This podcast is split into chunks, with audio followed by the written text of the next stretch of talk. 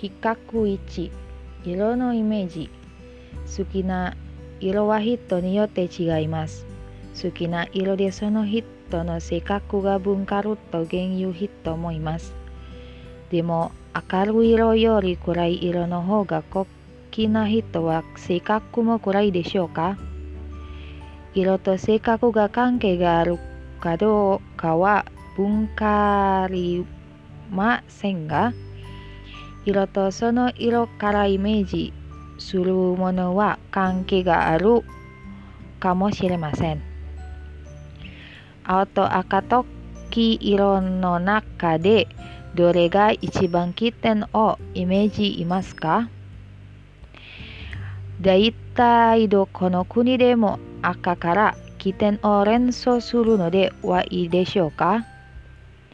赤のイメージはもちろん起点だ。けではありません。日本の中花料理のお店ではカウンカウンターやテーブルは赤です。もしそれが青だったらきっと食欲がなくなるでしょう。でも青には別のイメージがあります。夏の暑い日は喉をが渇きます。そんな時にあなたはどんな色のジュースが飲みたくなりますか？日本で赤と青と黄色のジュースを用意して道を通る人に実験してみました。キロのジュースも一木がありましたが、青ほどではありませんでした。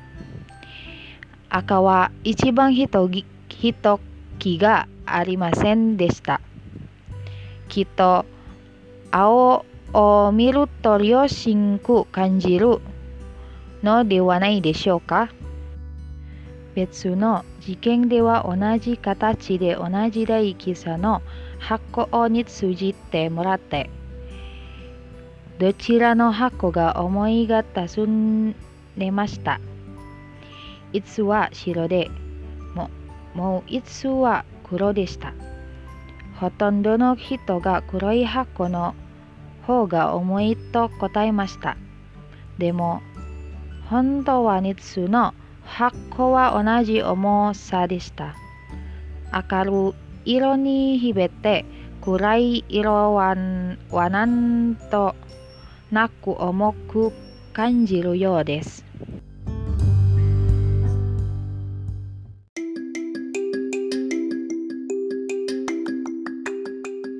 Minasang konnichiwa. Saya Ria Zena Fatari dengan NIM J1 Channel 20023 akan menceritakan tentang gambar berwarna.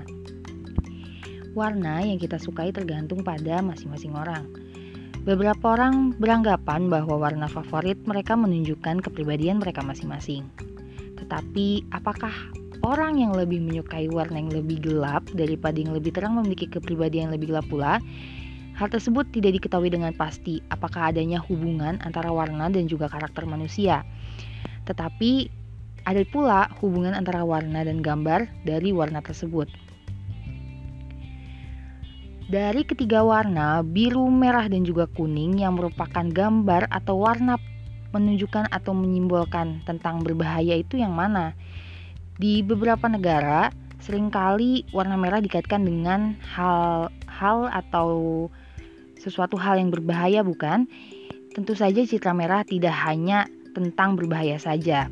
Seperti contoh, di toko makanan Cina ataupun Jepang, konter atau tempat makanan dan kasetnya pun berwarna merah.